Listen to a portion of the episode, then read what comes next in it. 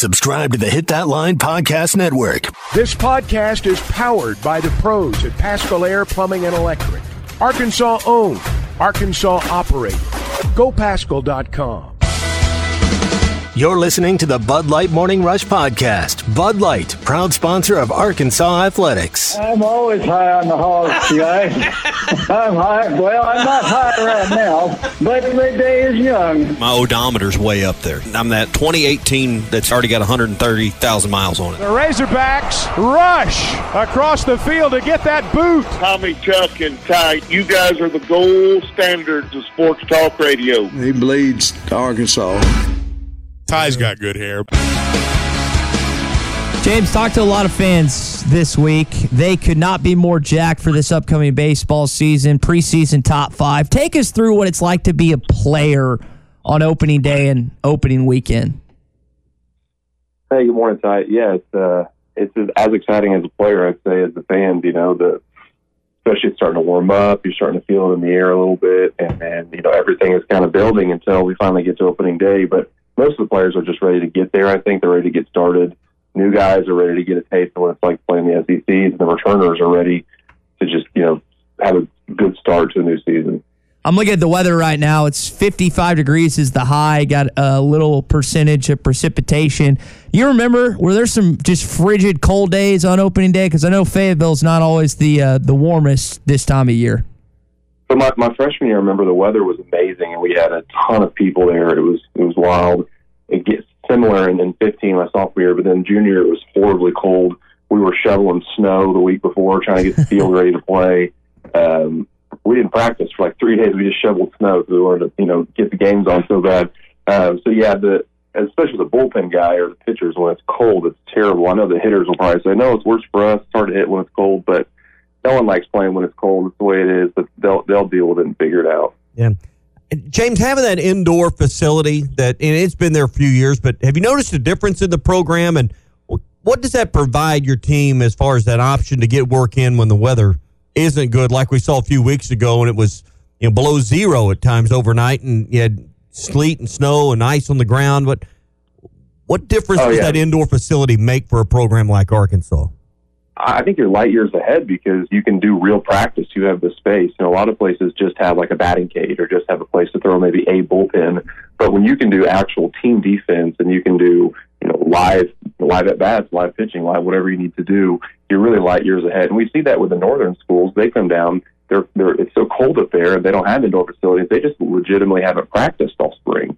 And so a lot of the southern schools are way ahead. Well, now I think Arkansas has a huge advantage because they can not only practice, but they can do real practice because they have essentially a whole field. Yeah.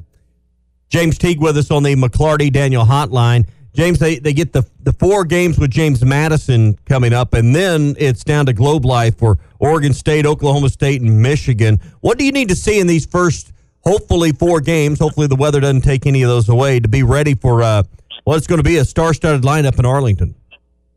Yeah, I think it's more about just you know kind of getting rid of some of those nerves, letting guys get into the game. You know, I, I don't think it really matters so much as to who performs or hits this or that and the other. I think you obviously need to win these games, but it's more about all right, it's over. We get the first ones out of the way. Everyone, you can stop being so nervous now. Let's get down and play. You know, some of our best baseball going forward, especially you know, like you name some of those teams and some legit competition.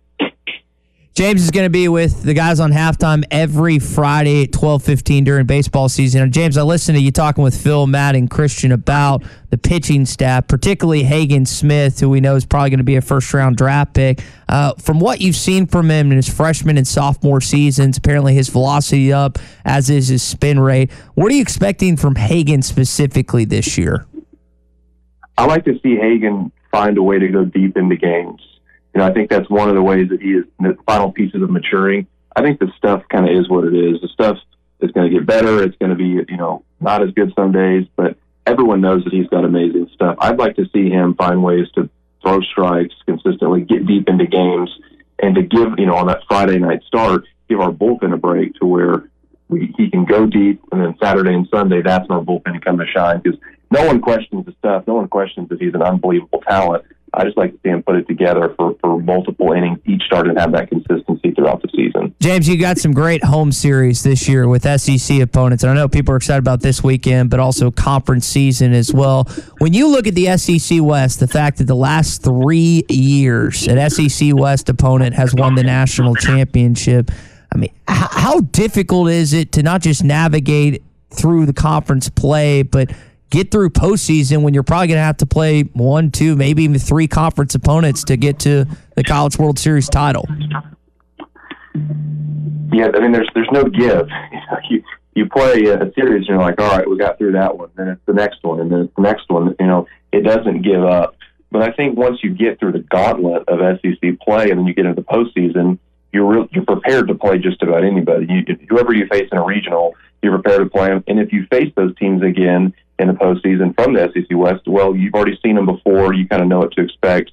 So, you know, I, I think it just prepares guys to be successful in the postseason. But there's no doubt it is a gauntlet and it is a grind. Yeah. Put into words what the loss of Peyton Stovall early in the year is going to mean for this team. He, he suffered an injury, will be out uh, at the outset of the season.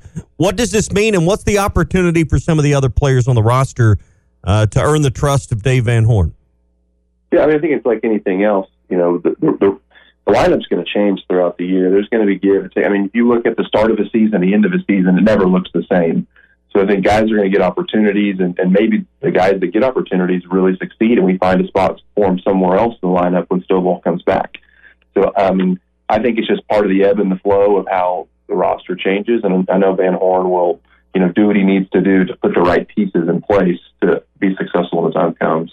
When you look at Brady Tygart, the the righty for Arkansas this year, uh, I think you know when people talk pitching, he's one of the first names that come up kind of a season are you expecting, and what do you think we'll see from him in the in the initial first four games? Yeah, very similar to, to Brady Tygart. I, I'd like to see him go deeper into games as a starter. I'd really like to see him just command the fastball. Everyone talks about the big breaking ball and the stuff. He's obviously got you know a lot of uh, high power stuff to bring to the table, but I, I think he just needs to settle in. You know, whether it's whether he does it the first week, second week, or third week doesn't really concern me. But I think I just like to see him progress and get better and really throw strikes, go deep into games because that's really going to ultimately give us the best chance to win over the course of the season. All right, James. Last thing, uh, you're going to have to get that arm loose for this Saturday as you're throwing out the opening pitch. Are you nervous for Saturday? I, I was joking with my wife about this. I said, you know, I, I would truly be a has been if I was nervous about the first pitch, but I, I also have to admit I haven't thrown a baseball in about ten years. um, I, I said, look, if uh, if George Bush can do it after 9/11, that's real nerves. I can handle a little thing on you know Saturday. Yeah, that's a little more difficult circumstances that uh, old uh, George Bush was dealing with back in Yankee Stadium in, in 2001. Well, James, we appreciate your time again. James will be with the halftime guys every Friday at 12:15 in the fall, talking baseball and talking all things law with Teague Law Firm. Uh, James, looking forward to this weekend. Looking forward to that first pitch. Just ace it right up the pipe, man. Yeah, we'll do. Thanks, Ty. Appreciate having me on. All right, good stuff. Again, a lot of uh, hype around this baseball team. And I know Arkansas fans always this time of year get excited, especially the basketball team's not doing well, which last three years you hadn't had that issue. Unfortunately, this year we're kind of in that point where we're more excited for baseball season than we have been. But when you have a preseason, a top five team, you've got all Americans, you've got all SEC players.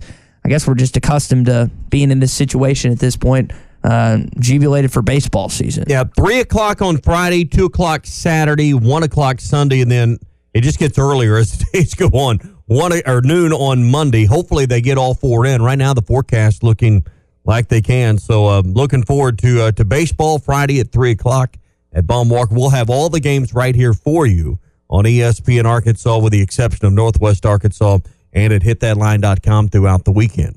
Yep. And it'll be a it'll be a good one in terms of again, getting ready for just setting the tone for the season. You mentioned, again, you go from an opening series weekend to Globe Life, which my brother was there last year, and I, I can't remember if they were there two. I think they were there in Round Rock two years ago, if I remember that right. But he said it was predominantly Razorback fans, even with, I think, TCU, maybe even Texas was there last year too. So this is a next weekend, not just this weekend, of course, because it's in Fayetteville, but next weekend is a heavily attended Razorback event in Globe Life. Yeah, and uh, indoors, obviously, won't have to uh, concern yourself with, with what the weather's going to be. We, they've had you mentioned the Round Rock deal. If I remember right, they had some some pretty uh, cool, uh, much cooler Yeah. weather than they had planned for going down to, to Texas like that, outside of Austin. And um, you know, sometimes you've went to uh, to some of these, and it's just um, you know, it's early season baseball in a big league park. So hopefully, um, you know, they've done that in Houston that had outdoor, and then you know this will be indoor. So th- this will be a probably a much better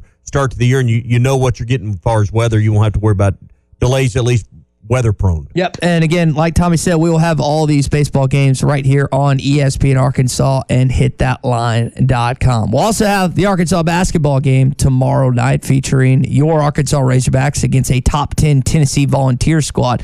Now, I do want to talk more about the game tomorrow, but I, I think the better conversation for today here on a bandwagon Tuesday is not just the renovations aspect, but uh, one of the things that Joe Kleine was talking about after he attended the Dean Dome, and it's a good article written by Matt Jones at Whole Hog Sports, is the fact that we don't have any banners up, right? We don't have any banners up in Bud Walton Arena. In fact, we only have four in men's basketball with two players and two coaches. So we're going to get into our CJ's Butcher Boy Burger trivia question. Can you name the four players and coaches, two players, two coaches that are up in Bud Walton Arena?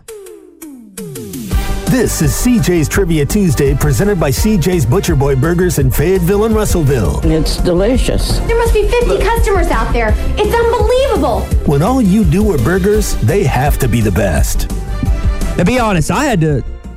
I'll be honest. I had to look this up because I was just thinking off the top of my head of who it was at this point. But if you want to jump in here for a $25 CJ's Butcher Boy Burger gift card, 877 377 6963. Again, four total, two players, two coaches. And we're going to get you on the line to answer that question. Do you know that without looking well, at the I, rundown? I sit up in 219, so I have a pretty good line of sight to those banners, and they're they're kind of on that end, well, where the tunnel's at going out towards that that end zone area. So I do know who they are. Mm-hmm. So I did know- looked at them. I had to- I was so- trying to remember off the top of my head the uh, the female players that are on the opposite end because they got one or two of those up. Bettye Fiscus is Yep. one. Is Gary Blair up there I as a coach because they took him to a so. Final Four?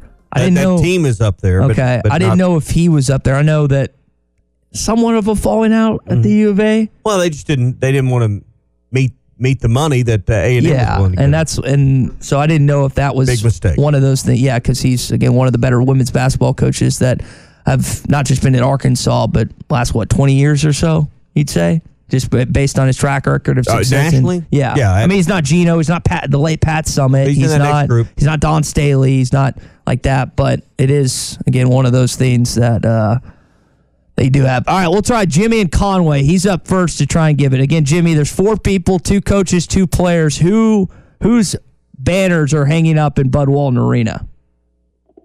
How about uh, Corliss Williamson, One, Sidney Moncrief, two. Nolan Richardson, Okay. Eddie Sutton? You got him right, man. It's those four. We will get, a good Christian got your information, so we'll get that to you. Appreciate you calling in, Jimmy. And I got a chance to go to the Dean Dome two years ago, and it is amazing to see. Of course, Michael Jordan's banner's going to be up in the Ratzer, but you got James Worthy. I mean, you got, it's like 50 something dudes up there mm-hmm. that are hanging up in Bud Walton Arena. And I get there's the aspect where you don't want to just hang anyone up. But for Arkansas to only have two guys, again, Moncrief's the best NBA player you've ever had. Corliss is maybe, and there's the often the Corliss Sidney debate on who's better at Arkansas, whatever. Sidney, of course, had the much better NBA career. Corliss did win an NBA championship, but as a national champion, had the better collegiate career.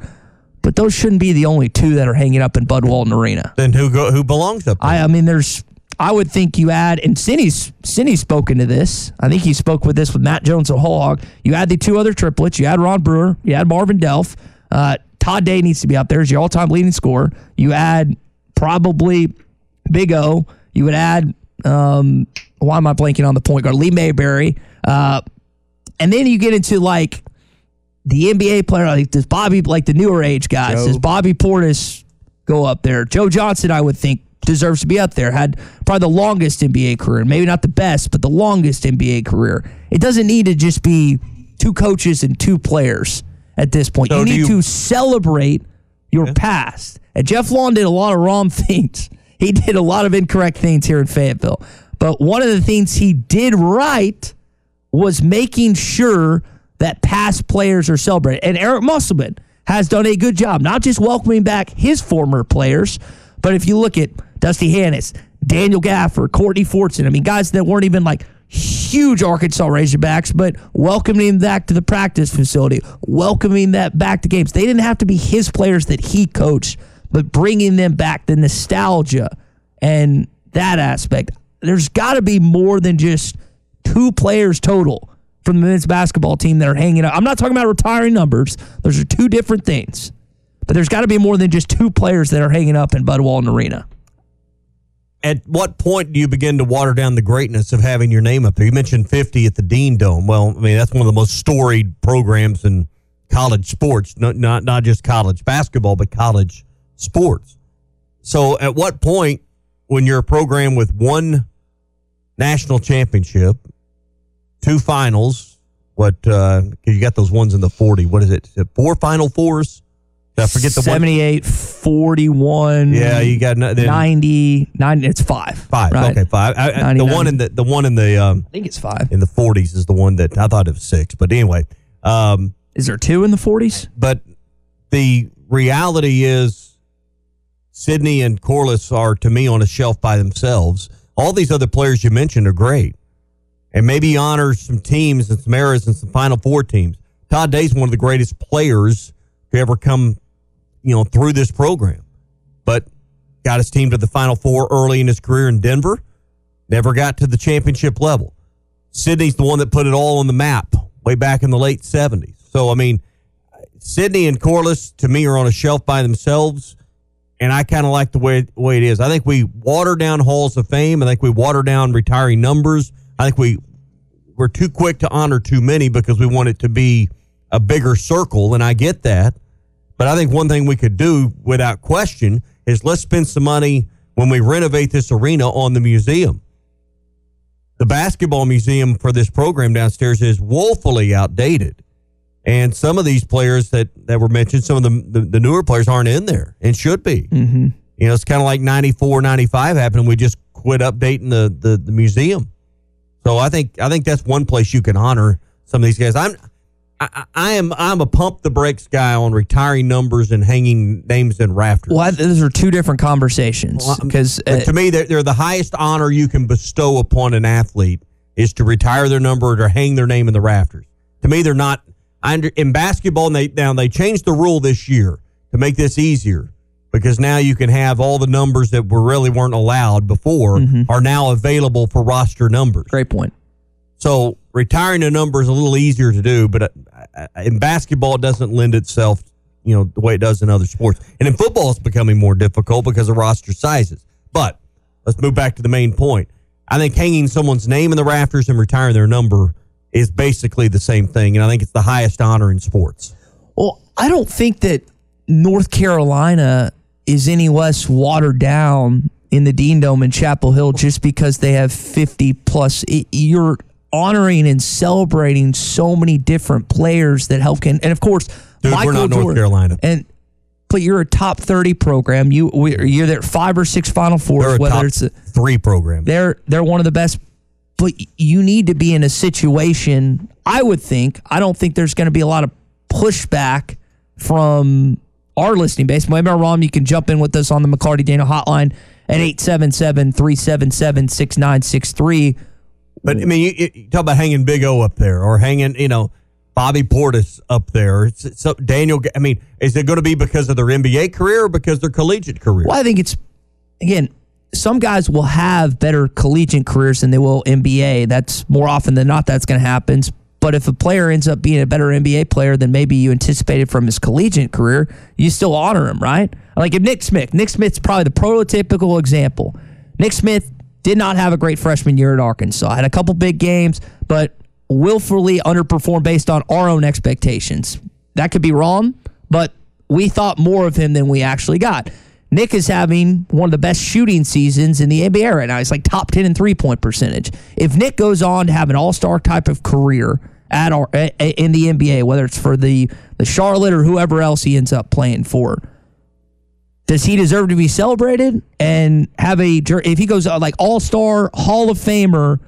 Wouldn't that justify him being celebrated? Because what all that is is a recruiting tool and mechanism. Everything comes back to recruiting. You mentioned again the just the NBA or the Arkansas Museum that's way outdated, right? Players see that stuff. They're walking. I don't know if the facility is different. Like if you walk around Arkansas basketball facility, you've got a bunch of pro hog stuff, you got new stuff, but it shouldn't just be that area that is concentrated and not just the past and the present. The museum should be that way too. It needs to be a combination of both well, the greatness that Arkansas has been in the Final Four, the two sets of triplets, everything, with what the current players are doing today. Which, again, if you look at what Daniel Gafford, Ricky Council, Bobby Portis, Arkansas's got a really good collection of NBA talent that's in the league right now that should be celebrated more than has, not just on social media like Muss is, but in other places too. But okay, uh, and I'm not laughing what you said. Someone sent a text in that I thought was pretty funny. Can suggesting maybe Michael Sanchez and Stephen Hill go in there C. as well. So that's, that, that's funny, Big C. Um, okay, I understand, and I preface my next statement by understanding that there was a national championship in '94 and a, and a repeat to the final game in '95. But when you look at the programs, I don't think it's just an easy open and shut. Who's who's had the better overall program in say the last 30 years or 35 40 years whatever you want to put on it. The baseball program or the basketball program?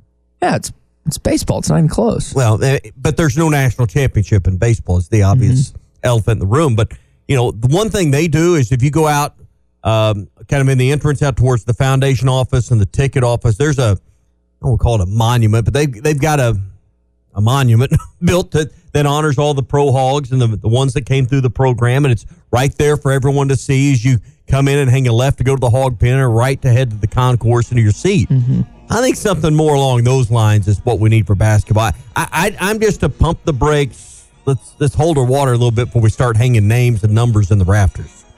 Okay.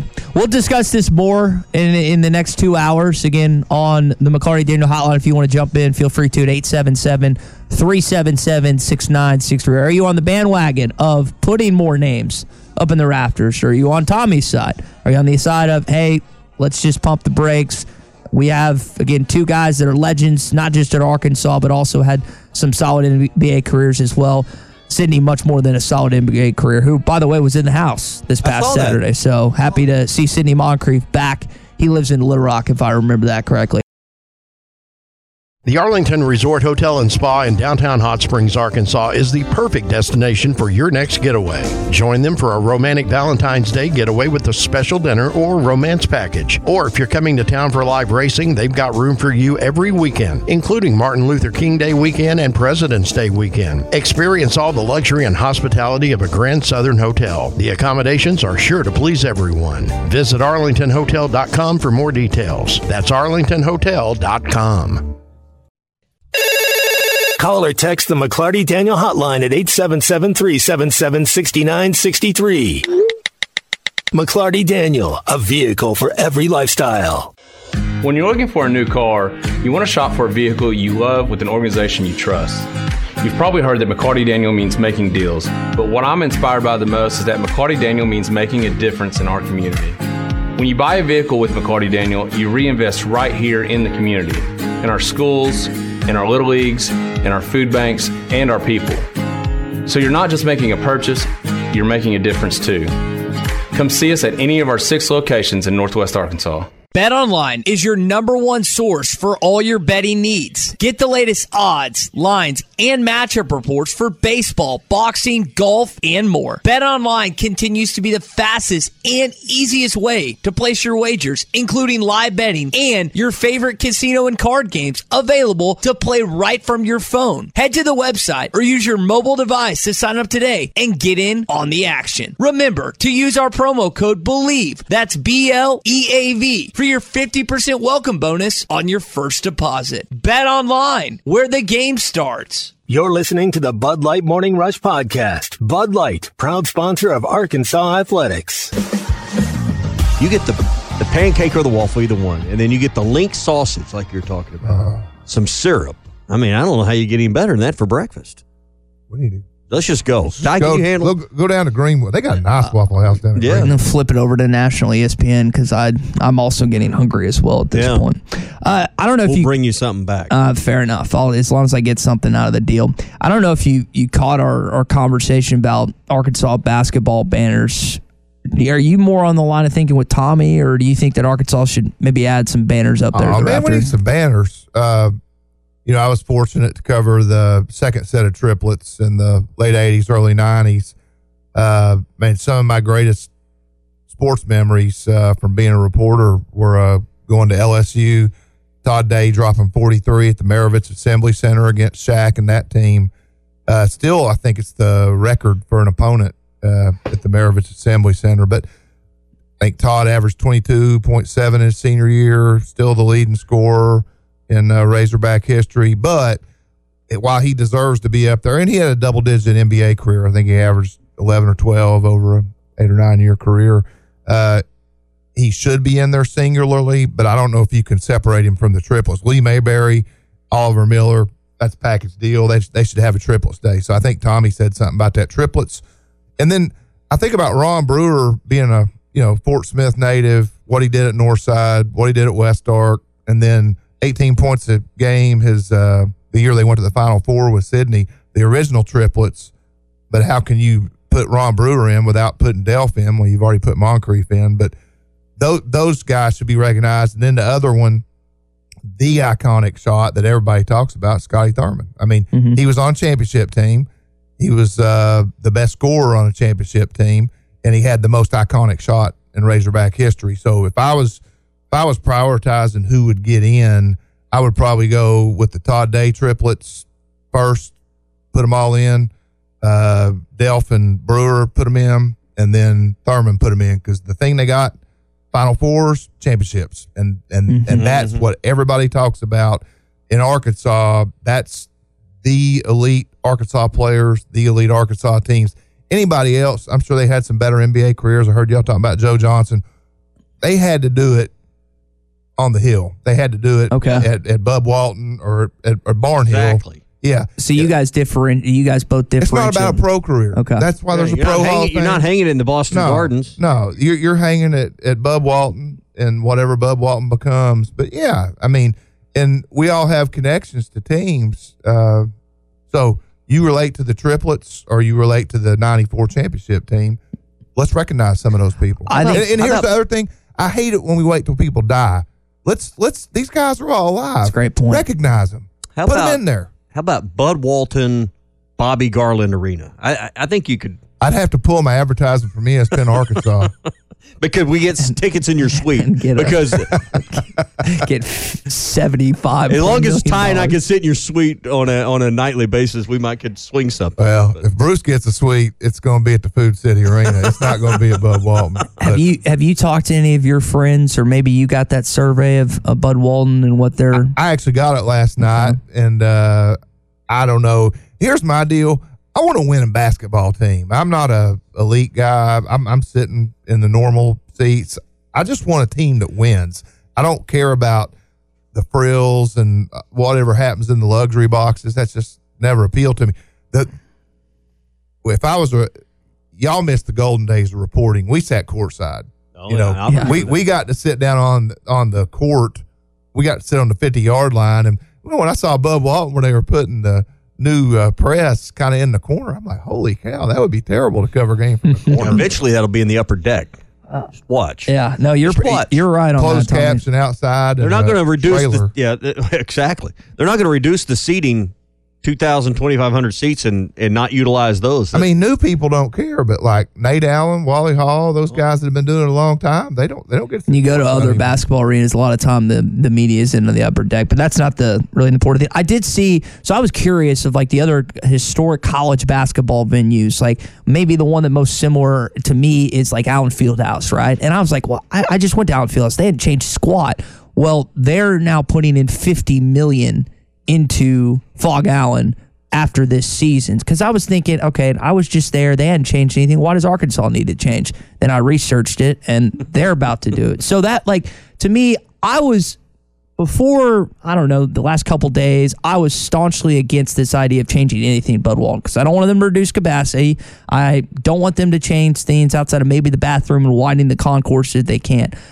But these significant, I think like Cameron, um, Coach K's even pushing to change some things up in Cameron Indoor. So these historic college basketball venues like Bud Walton Arena are even getting touched up a little bit. And I think if again, I'm not always a huge fan of changing with the times and and keeping up with the Joneses in certain category, but I, I, I do think there is some evidence that points to this actually being a good idea in certain in certain cases. You know who needs to upgrade their basketball facilities? Vanderbilt. They got a Mason block facility at Memorial Coliseum, and it, it is the most attended facility by opponents. Every time an opponent comes in that's decent, uh, whether it's Tennessee, Arkansas, Auburn, whoever, they pack the place out. So, you know, they ought to put better seating there and, and just upgrade it and take advantage of all those non Vanderbilt fans that come in there. That's where they're getting their money and their, their It sales is. at that point from uh, opposing fans. But it is, again, I, I'm curious. Tommy, you mentioned it at the, the front of the show.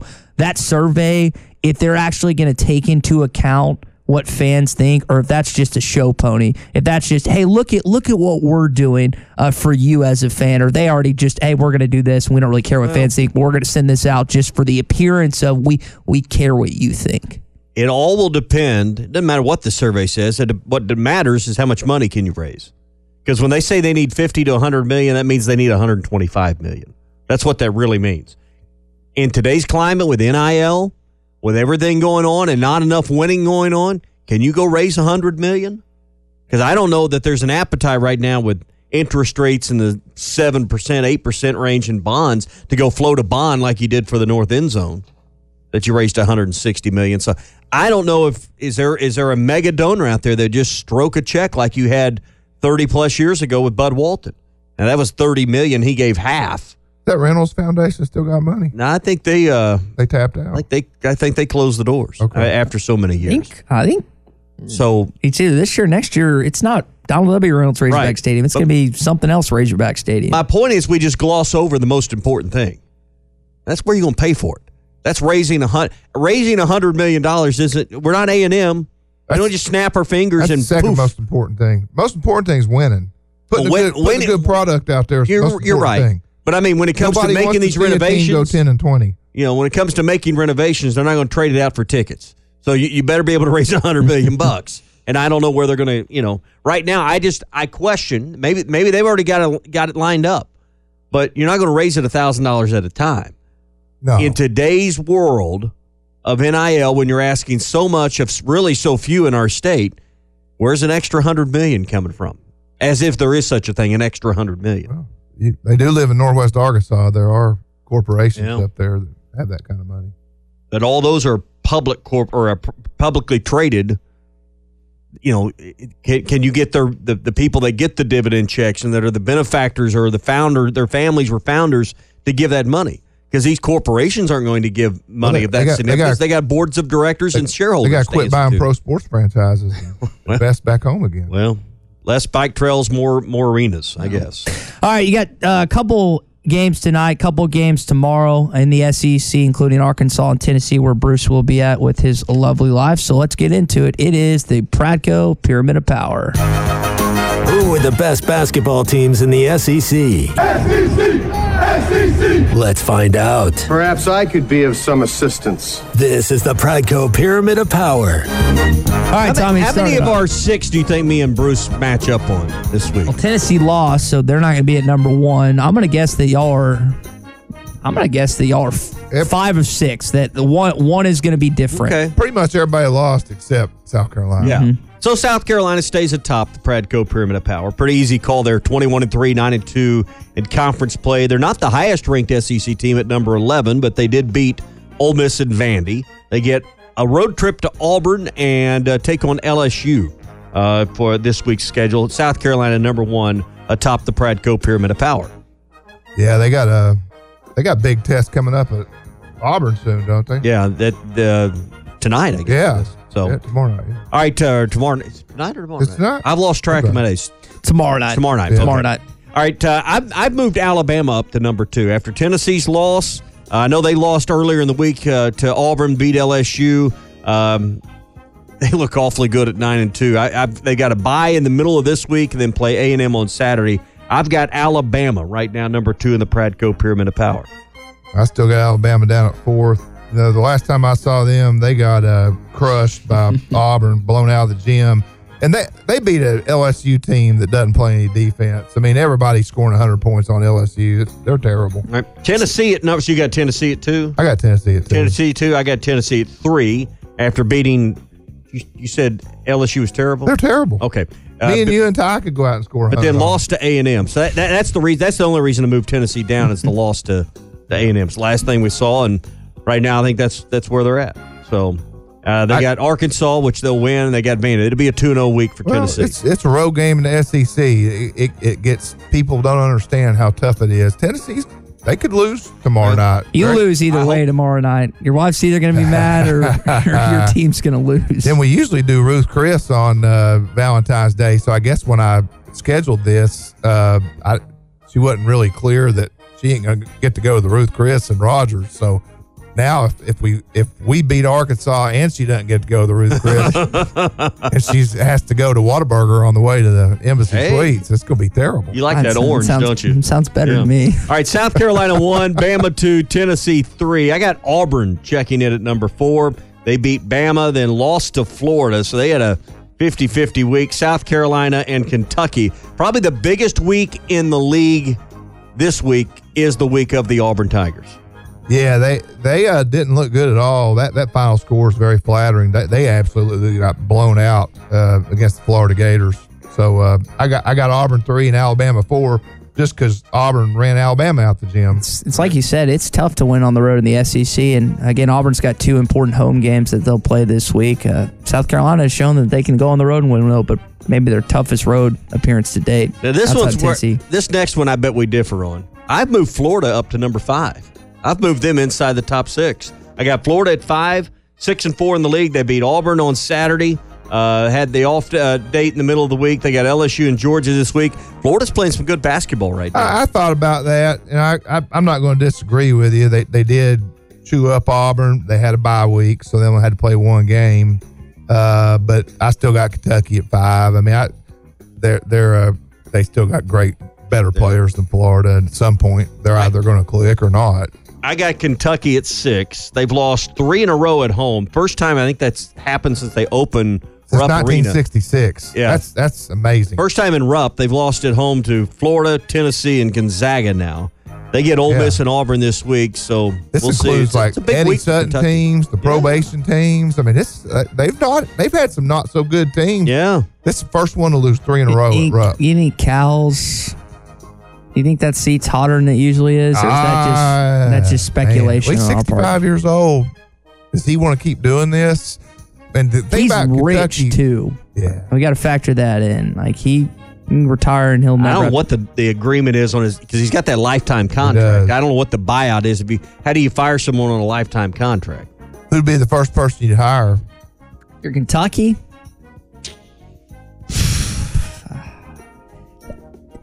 I'd give Jay Wright. I, I think. I, I mean, you got to pluck him. He's he's. I don't know what how old he is, but I would give Jay Wright a call. Yeah, he doesn't have to worry about NIL at Kentucky, does he? Mm-mm. I think. Uh, oh, you're saying that tongue in cheek. Yeah. I, what do you think? I mean, it- I didn't think about that. That that's that's pretty good actually. Uh, he's an older guy. He's, I say that. Never mind. He's 62. That's three years younger than Cal. That Yeah. I thought he was younger than that. I don't know. I mean, some people will say Muss, Chris Beard, but no Roy Williams, no Coach K, no Mike Krzyzewski. Self's not leaving Kansas. You don't have just this pool. Maybe Dan Hurley and UConn. Could you pluck him away from Connecticut? But he's they're number one in the country right now. Why is he leaving Storrs? And I think he likes being up there. Kentucky's a Uh, better program than UConn. yeah, they are, but It means more. I don't know that. that No, it literally means more. you think- I would. Uh, I so if you had to ask, yeah, probably probably Hurley. I would. I'd give Kurt Hurley's agent a call at that point. All right, Pradco Pyramid of Power top six: South Carolina, Bama, Tennessee, Auburn, Florida, Kentucky, one through six. I got A and M, Ole Miss, Mississippi State, my next three, followed by LSU, Georgia, then the Razorbacks, Vanderbilt, and Missouri. We Were totally right? agree on seven to fourteen. Do we? That's There exactly what I wrote down. A and M, Ole Wow. Miss, Mississippi State, LSU, Georgia. There you go. The Arkansas Razorbacks, Vandy, Missouri. They're on the up. Where am I right? Where am I wrong? You, you are, I guess you already disagreed. I'm sorry. South Carolina deserves to be one.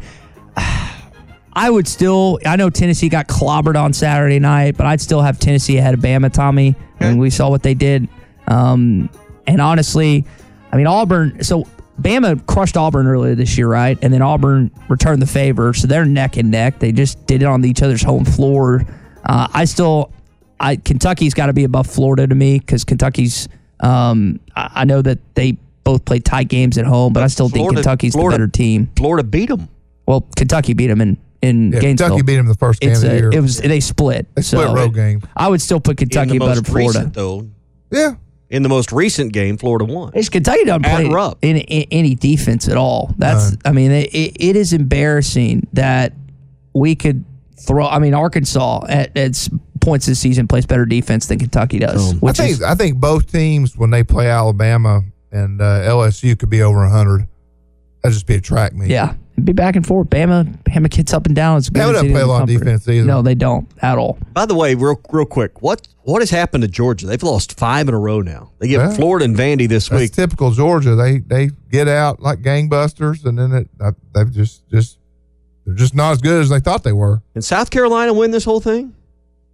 Yeah, they'll win it. Or we do? I if just they beat waiting on- Auburn, if South Carolina wins at Auburn, there, nobody, there's no way anybody can win Talking about the the whole. You think the whole league? They'll win the the whole, whole league. Yeah, That's Well, good for college They're nine and basketball. two. Bama's nine and two, and then you got Tennessee seven and three. Do they play hold Auburn on. eight and three? I'm gonna look up and see if Bama and South Carolina are on the schedule this year against each other.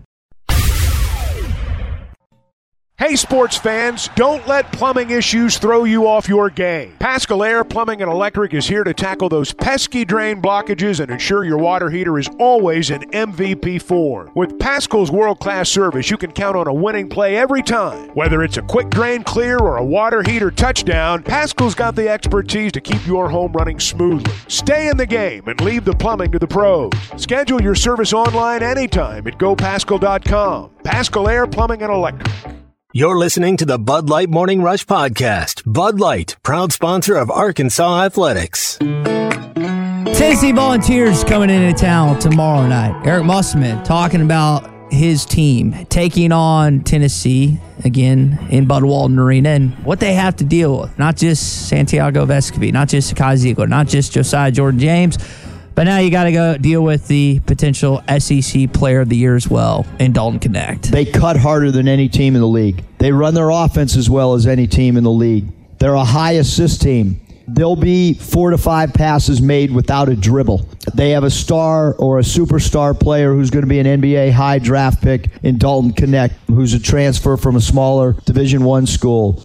Think about these guys that we've been focal points of our scouting reports in the past. Josiah James, Vescovi, Zeigler. Those guys have been the focal points of past scouts. And now we're throwing Dalton Knecht ahead of those guys in our preparation. That shows you how good this team is. I think the Tennessee team, with their talent level, their length, their basketball IQ, and their coaching, is a team that can play for a Final Four or a national championship. I swear, James, Vescovi, and Zeigler have been there for 10 years. I mean, they've got some elder guards and, and forwards, and Arkansas is going to have to deal with, contend with them last night or uh, tomorrow night. Uh, you're able to against Georgia. Again, you mentioned it, Tommy, they've lost five straight. It's a little different competition, especially Tennessee coming off of a blowout loss after their appearance in College Station. Yeah, I didn't really catch them at the right time. I mean, that's not you know when when their focus is maybe a little sharper, but uh, it, I, it doesn't matter if you played them on the surface of the moon. They're, they were going to be hard to beat for this team, and uh,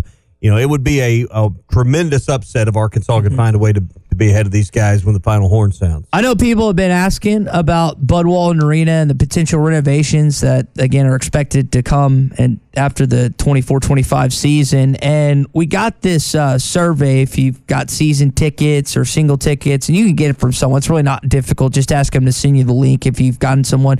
One of the things they asked is one of the bigger needs, like enhanced seating, quicker exit and entry, upgraded food and beverage, Wi-Fi restrooms. If you had to pinpoint one thing that they have to get fixed in Bud Walton Arena, what is that? Oh, I think when you when you talk about things like re- restrooms, that's something everybody uses. I think you have to focus on the things that um, apply towards every group of seats, every location of seats. Everyone that goes there uses what? Concourse area, bathroom areas, concession areas. Mm-hmm. I think I would focus my money because the seats are in great shape, the sight lines are good. They've done a good job of upgrading and keeping, you know, the visuals like the ribbon boards and the scoreboards, the lighting, the sound, all of that's in really good shape. Um, to me, concourses, updating some of the displays you have on those concourses. Everybody uses that every trip to Bud Walton. Um, most people use concessionaries. The, the faster you can make it, or the ability to order from your phone and have it brought to your seat in certain areas. Um, you know that that's that kind of service is a plus. So I would say the I would focus on the areas that every fan, from luxury suite holder to common fan, is going to um, to, use it in their trip to Bud Walton. Michael in Cave Springs is our residential hockey fan on the McLarty Daniel Hotline. He wants to make it ice hockey compatible. He wants to. I, I know there's an idea to maybe make this concert compatible because the initial setup of Bud Walton Arena can't really have concerts. How it's. I know we had like student concerts once or twice when I was in school, but um, maybe transforming it. You know, the Moody Center in Austin that has the ability to have concerts and they sell stuff to do something like that as well. That's less basketball related. I Can't or don't want to. I, I don't know why they can't have a concert in there. I think there's something to do with it's either the the seating arrangement. I, I was reading something about it that it, it it's not prohibited, but it's just hard to do or something like that. Okay. I mean, um, I, I, I don't know the. I mean, I, I you know I remember seeing George Strait at, at Barnhill, and if you could do it in Barnhill, you you could be able to do it Barnhill in Bud Walton. Bud but- Walton Arena. but uh, you know, but I don't, I don't know that there's Northwest Arkansas. The AMP has taken on now. This would be a bigger facility, obviously, to be indoor, but you know, all the big concerts in Northwest Arkansas go to the AMP. So I don't know that I'd spend a lot of money making uh, that a concert venue, and I don't think that's the intent. But I don't know that I'd spend a ton of money to have that capability. And because how many? I mean, if bigger acts come to to Arkansas, they go to Simmons Bank or they go to the AMP and the amp uh, holds what eleven ish, something like that. I think when it's fully loaded. So, you know, That's this would be if, if they transform it to five or six thousand more seats, which we know what that is in, in revenue. If they ended up doing that to this point, I'm just curious if that's if that's something they're trying to do in addition to that. And you mentioned the fi- it's fifty to 100 million dollars estimated, which I'm like you probably tend to be on the higher side at this point. If it's that much to renovate it, how much is it today's day and age to build a new facility? 250 300 million oh, that- that's More- just get you probably started. Yeah. just the door okay And I one of the reasons Robert and Fayetteville brought this up, I didn't think that that tunnel that comes down from the loading dock may not be wide enough for today's trucks to get a lot of concert type equipment in there. Mm-hmm. Yeah. But that may have been done by design back way back not when. to not to have it at, at that point in time. All right, that is your hog update this morning. It is brought to you by our friends at Mr. Sparky. You don't have to put up with any malarkey. Call 888 Sparky. If, it can't do concerts, then what's Walmart doing in there during the shareholders, shareholders. meetings? No, that's a that's another good point. Thank good you. point. I, and I don't know if again that there's like you made a you made a valid point if it's a desire not to do it or if they're using the excuse of we can't do it because of. I do know that that tunnel area is not wide enough to accommodate a lot of the uh, the trucks equipment. and stuff Okay. that, that come down. You know, it's not as, as wide as, as maybe they'd like to have built it. But Mm-hmm. listen, it's a basketball arena first and foremost, and you know they you know premium seating is where the appetite is at in today's world. But where's the hundred million going to come to do all this? You know, we can talk about it, we can take surveys, but we live in a world where everyone's got their hand out for a collective or for their NIL fund or for donations. Um, you know, inflation's been real in college sports from a donation standpoint. Where's the extra hundred million laying around? Wouldn't that money be better suited to contribute to NIL? Because I don't think people are complaining. Well, people would people that had a hundred million to give collectively rather give it to NIL or that? Probably the facility. Yeah, probably the facility. Even though I would think the return on their money might be better. I say 100%, but it might be better um, suited towards NIL and, and seeing that. But that's no, that's a again, you just don't know what what that looks like in terms of the fundraising arm and where they're going to get that money. But maybe we hear a Bud Walton blank blank arena at some point. Well, the hundred million will be harder to do than coming up with the plans, the ideas, and the design. That Mm-hmm. that will be uh, for sure. Hi, everybody. This is Chris George from Joshua's Fine Jewelry in beautiful downtown Russellville. It's the most wonderful time of the year. Christmas gifts, weddings, heirloom family treasures. And at Joshua's Fine Jewelry, we only have one sale every year, and it's right now. Every single item in our store is value priced for Christmas. We do custom one of a kind jewelry. If that's what you're looking for, come see us. You can get anything fixed for a Christmas gift, selection, quality, service, and Christmas red tag prices now through Christmas at Joshua's Fine Jewelry in beautiful downtown Russellville.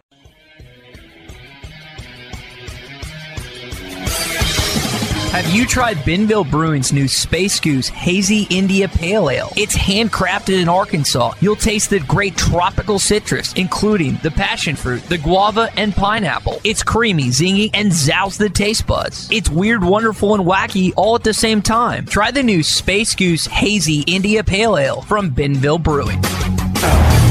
So football season's over till August, and unfortunately, we have to end the Lindsay and Associates Pro Hog Update football side of things on a somber note, as what happened to great Dre Greenlaw on Sunday. Christian, Yeah, he suffered a injury running onto the field as the 49ers lost a heartbreaker in overtime against the Chiefs Sunday 25-22 in the Super Bowl.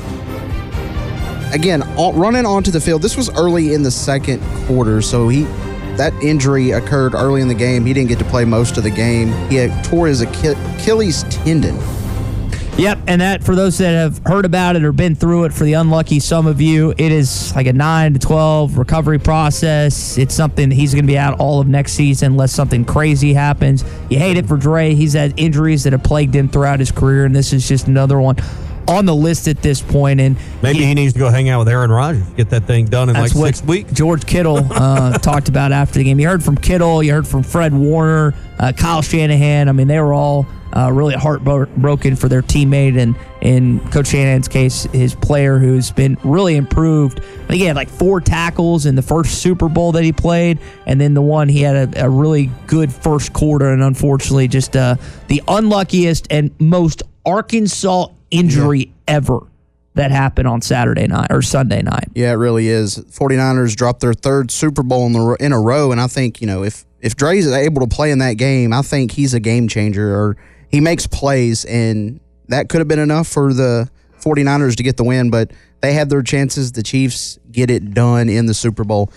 Daniel Gafford in the NBA, he had a standout performance in his debut with the Mavericks on Saturday against the Thunder in the Mavs 146 111 win. He had 19 points, making 7 of 11 shots from the field, 9 rebounds, 4 offensive boards. Last night against his former team, the Washington Wiz- Wizards, he had 16 points, 17 rebounds, and 5 blocks. The Mavericks had to rally late to get a 112 104 win. I know, me being a Mavs fan, I'm, I was happy to see this, and I know Luka Doncic is happy to have him there in Dallas. Yeah, and for Daniel and his family, Washington, D.C., from El Dorado, Arkansas, is 17 hours and 19 minutes away. For Dallas, Texas, it's four and a half hours. So he's going to have family and friends that will be able to frequent the American Airlines Center a lot more than going out to Washington, D.C., and playing him for the Wizards and uh, taking lobs and taking passes from one of the best players in the NBA, Luka Doncic. He was unbelievable in these first two games. They love him, too. That's what's awesome. Mavs fans have really flocked to him in these opening two games that he's played and expect him to keep making impacts moving forward. and that is it. We got one more. I'll go Ricky Council. Ricky had an outstanding performance on February the 10th. Also scored last night, eight points. Uh, on the 10th, he was the player of the game, had 19 points, 10 rebounds, 7 to 13 in 29 minutes for the Philadelphia 76ers. At one point, he was just getting garbage time at some point this season, really the last couple games, he's going to start picking up significant minutes. So love that for RC4. His teammates seem to really like him, as we've been saying the last couple weeks, and now finally actually not just contributing in the total of the game, but actually contributing worthwhile minutes to that organization. We got a, a good text from Kevin, who's in Green Forest this morning on the McLarty Daniel hotline. And again, one of the big topics of our morning has been talking about this Bud Walton survey that's gone out to some of you. Some haven't received it. Uh, if you know anyone that has, just ask them to send you the link so you can contribute to your thoughts and opinions on what needs to change within Bud Walton Arena. And talking about the seat upgrades, Tommy, um, with the different things that they're going to do, you've got like these loge boxes, you've got what are going to be look like expanded, uh, just normal uh, boxes. What I am trying to think. What suites? The, yeah, or, suites. That's yeah. what I'm looking for. And then also you'll have uh, club seating, the mezzanine seating. A lot of this is going to reti- require, according to to Kevin, I, I did this last night. Is that Broyles Matthews uh, donation level, which we know isn't it at least ten grand? Or has that gone up? I think it's more than that. It's more than that. Don't get me. I, I know just enough to be wrong, but um, but again, it's about increasing. You know, they spent 160 million dollars on the north end zone. Now that also encompassed or uh, houses the the athletic department offices, the administrative offices that are that's part of that. But you expanded your stadium, closed in the north end zone, and you added what a little over 4,000 seats. Uh, this is going to be a hundred million dollars spent to reduce your seating capacity. Yeah, which I mean, I mean, just stop and think about. We we are, are so ingrained in the in the mindset of you spend money on a facility to add more seats, they're going to spend $100 million to reduce the number of seats. Mm-hmm. Which, to me, the important question you have to ask is for fans across this state, and we're, for the most part, considered a poor straight state, considered to the rest of the union or the United States, whatever you want to call it. It's not, we, we can't just be a Northwest Arkansas community college. You've got, you've got to encompass the entire state. So, with the upgrades, with the donations you're talking about that they have to raise, everything, costs are only going to go up. And that's part of every single year, it seems like, with inflation. But you're going to get to a point, we, we take text and calls all the time on the McLarty Daniel hotline, how expensive it is to just bring a family of four to the game when you think about parking, you think about tickets, you think about food, alcohol. And there are, are, are some of you that can afford that, and it's a drop in the bucket. But for a lot of our listeners, which I don't blame you for complaining, this could price a lot of people out of going to games at Bud Walton Arena. The football facility is big enough where you can go. You're always going to have the Hogman at baseball, or at least, knock on wood, you're going to have that. This, by condensing it, it's going to make things more expensive and, again, more appeal because there's less tickets it's difficult for just the average Joe to go to games or well, much less be a season ticket holder. The seats they'll pull out won't be upper deck end zone corners, you know, the, the ones that are open now, even on the biggest of opponents. I mean, Duke was a hard sellout. Even the Alabama games and the in the in the Kentucky games in recent times, upper deck corners haven't been, you know, slam full up there. Those aren't the seats they'll take out. It'll be the ones that are in more demand down low I think they'll move the media to the upper deck at some point and open up some more seats down low. Do you reduce the number of student tickets that go into the overflow of the upper deck? That's got to be looked at at some point. There's not much public um, uh, empathy or, or much public understanding when you say reduce the number of student tickets, but you're going to have to do something to offset all of this to make sure that you still have the money coming in to fund your program. Yeah. I still think the biggest challenge that Hunter Yurachek has ahead of him is the obvious one, and that's how do you come up and raise a hundred million dollars to do this? Mm-hmm. Yeah, and that's the uh, the question that's been on our minds throughout the morning as we yeah. welcome it.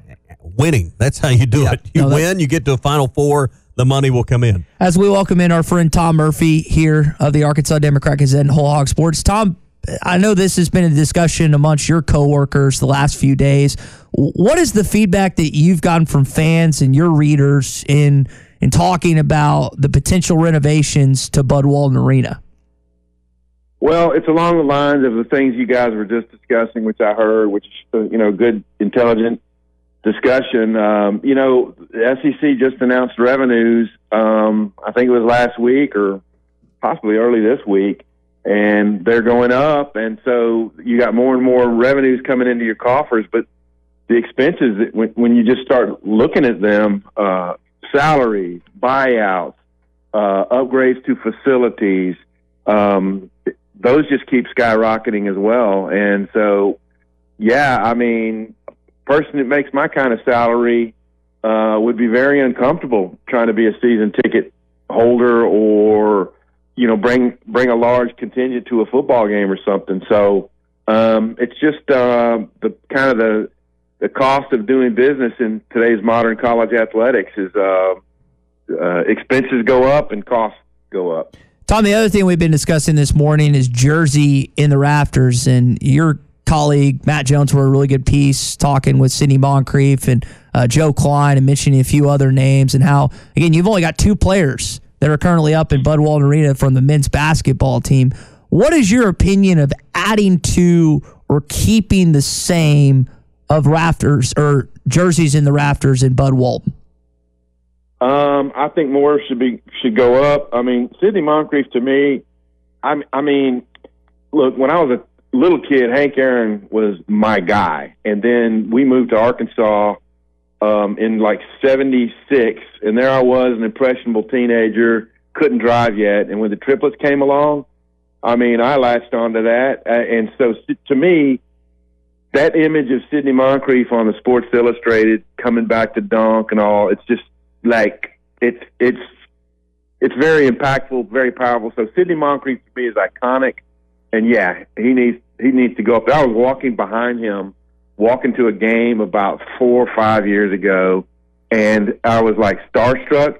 And I, I'm very outgoing and forward. I'll usually like go, you know, Joe Kleine in front of me or somebody. I go, hey man, I couldn't bring myself to even say, Mr. Moncrief, hello.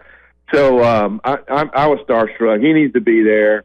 Um, look, Darren McFadden's jersey number. I mean, what is taking so long to retire Darren McFadden's jersey? Uh, so I could go on and on about this. Yeah. Tom Murphy with us on the McLarty Daniel hotline. Next chance for a legend to be born, I guess, would be Valentine's night. Tennessee coming in. I don't think many will be predicting the Hogs to uh, to upset the Vols, but this is you know these are the kind of moments, the kind of environments against a player like Knecht where you know you you can make a, a, a legendary name for yourself. You could, and Knecht certainly is doing a lot of damage. I mean, I detailed how the scoring race could come down to him and Mark Sears in conference play. They're both averaging over 20. Uh, but I was listening to the A&M broadcast driving back from something the other night, I, I guess the game, and um, Knecht was out of the game for large stretches because A&M was driving the ball on him and uh, Rick Barnes was saying that you know our guys were opening up their hips too much and, and allowing drivers to get past them. So Knecht was coming out of the game for defensive purposes. So to me, that's a that's a lesson that these Arkansas guards need to try to blow past him as well. But he's going to get his. Uh, Tennessee's certainly going to be uh, have their mat on after trailing by as many as 22 points against the Aggies.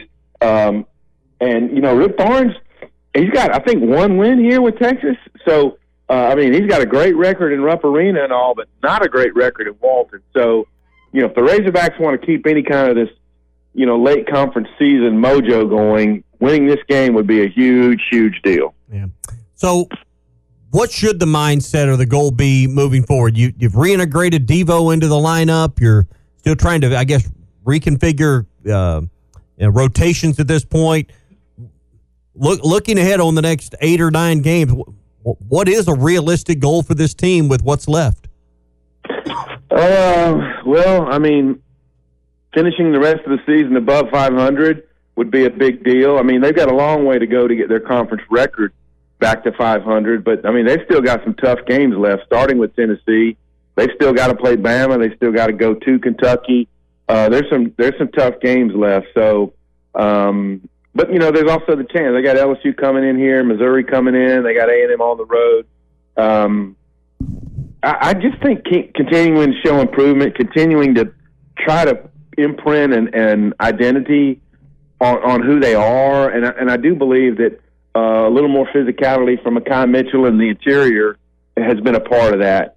Um, and then let the three point shooting maybe kind of take care of itself when guys are open and not push it as much. But just being able to stay on the board with uh, teams like Tennessee are going to be important, and um, um, and then trying to settle on what what your guard play looks like. I mean, that's just been a constant struggle all season long. Tom, do we see Trevon Brazile play another minute this season? You know, I, you know, we we went through this with Nick Smith last year, uh, right? I mean, and so I I'm not sure what his knee maintenance looks like. Um, you know, I think we talked um, a couple of weeks ago about how Eric Musselman is is an astute coach and showed grace in how he dealt with Devo Davis, and I think it reflected on his years in the pros. And I think the same thing applies here. I mean, let the trainers, let the doctors, and let Trevon all decide. And you know what what happens happens, and they're they're trying to forge their identity without Trevon. And if he's able to come back, then maybe they're they're in a better place to reintegrate him into the lineup at that point. And I think about the just the rotation that you mentioned. Uh, Chuck was talking about this with Muss last night. El Ellis doesn't play like the last two games, and then comes in have one of the better games of the, of the season. We've seen sometimes yeah. that's hurt. We've seen times that that help. Do you think players are, are, extra motivated when they're they're not playing the last couple of games and they actually get the opportunity? How do you think that factors in to guys stepping up like El did on Saturday? Well, if you're looking for team cohesion, you really hope they're motivated. I mean, so now that applies to Khalif Battle, right? I mean, he had some great games in pre-conference. Hasn't been quite the same in conference, and I think his minutes are a little bit reflective of you know attitude about defense and uh, sticking to the game plan and things like that. Um, and I, it's nice to see that El Ellis. I mean, his post game remarks were, "I've been practicing this whole time. I've been ready. I know I can help this team." And you can see what his strengths are. Uh, the only, you know, one of the knocks would be sometimes he'll go in full tilt and he gets into the trees and and leaves his feet and doesn't have a decision. So that's led to some of the turnovers. But he cut down on that the other day, and and Keyon Menifield was a guy who would drive the baseline and get get wedged to to step out of bounds. So he's the one who needs to to uh, be a little bit more aware of his surroundings. I, I, I, love how they, they kind of made reference that in the show last night. Muss just started kind of shaking his head uh, to this point in time. Tom, uh, Super Bowl wise, we again we had there a lot of the reaction on on Monday, and I know Kansas City doing what they did. What did you think of the incident between Travis Kelce and Andy Reid? And was that overblown, yeah. or, or do you think Reid or Kelce should have got more flack for basically getting in his 62 year old coach's face? Well, I didn't like it at all, especially making contact. I mean, you can be angry that you were, weren't in on that play or whatever, but man, that was not a good look. Um, Kelce is a singular guy. I mean, there, I don't. There's anybody like him in the pros right now, and I've been on Twitter. I've just seen you know the post game and hanging out with his brother. It's just that's just they live their lives out there, and I'm not a fan of that at all. Uh, thankfully, you got a coach in Andy Reid who takes that kind of thing in stride, didn't lose his composure or what have you, and Kelce made a huge play. You know, the the play before the touchdown, it was a second and seven, and so um, the Chiefs are so good at the way they scheme. They threw that pass on the interior to Kelce. I mean, that was all between the tackle boxes, and I I had paused the game for one second to try to sync up my Chiefs radio broadcast to the to the game broadcast and I saw three Niners converging on Kelce right around the 10 yard line and thought, oops, this is going to be third and long. It's about to tighten up. And no, he breaks through those and gets all the way down to the three or the four, moves the sticks so they're first and goal, and they score a touchdown on the next play. So the guy, he's a great talent. Um, I, I think he's fortunate to have a coach in Andy Reid who can put up with his shenanigans, so to speak. I don't, I didn't like it at all. It's a bad example for the kids and so many kids are going to pattern themselves after a guy like Travis Kelce. This podcast has been presented by Bet Online. This podcast is an exclusive property of Pearson Broadcasting. It may not be copied, reproduced, modified, published, uploaded, reposted, transmitted, or distributed in any way without Pearson Broadcasting's prior written consent. Subscribe to the Hit That Line Podcast Network, the best podcast in the natty state. Just search Hit That Line wherever you listen to podcasts. Thank you for listening to Bleav. You can show support to your host by subscribing to the show and giving us a five star rating on your preferred platform. Check us out at Bleav.com and search for B L E A V on YouTube.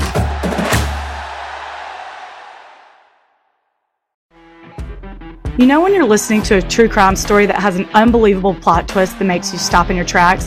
That's what our podcast, People Are the Worst, brings you with each episode. I'm Rachel. And I'm Rebecca. We're identical twins who love true crime cases that make you say, didn't see that coming, and we hate the people responsible for them. Listen to People Are the Worst now on Apple, Spotify, or wherever you get your podcasts.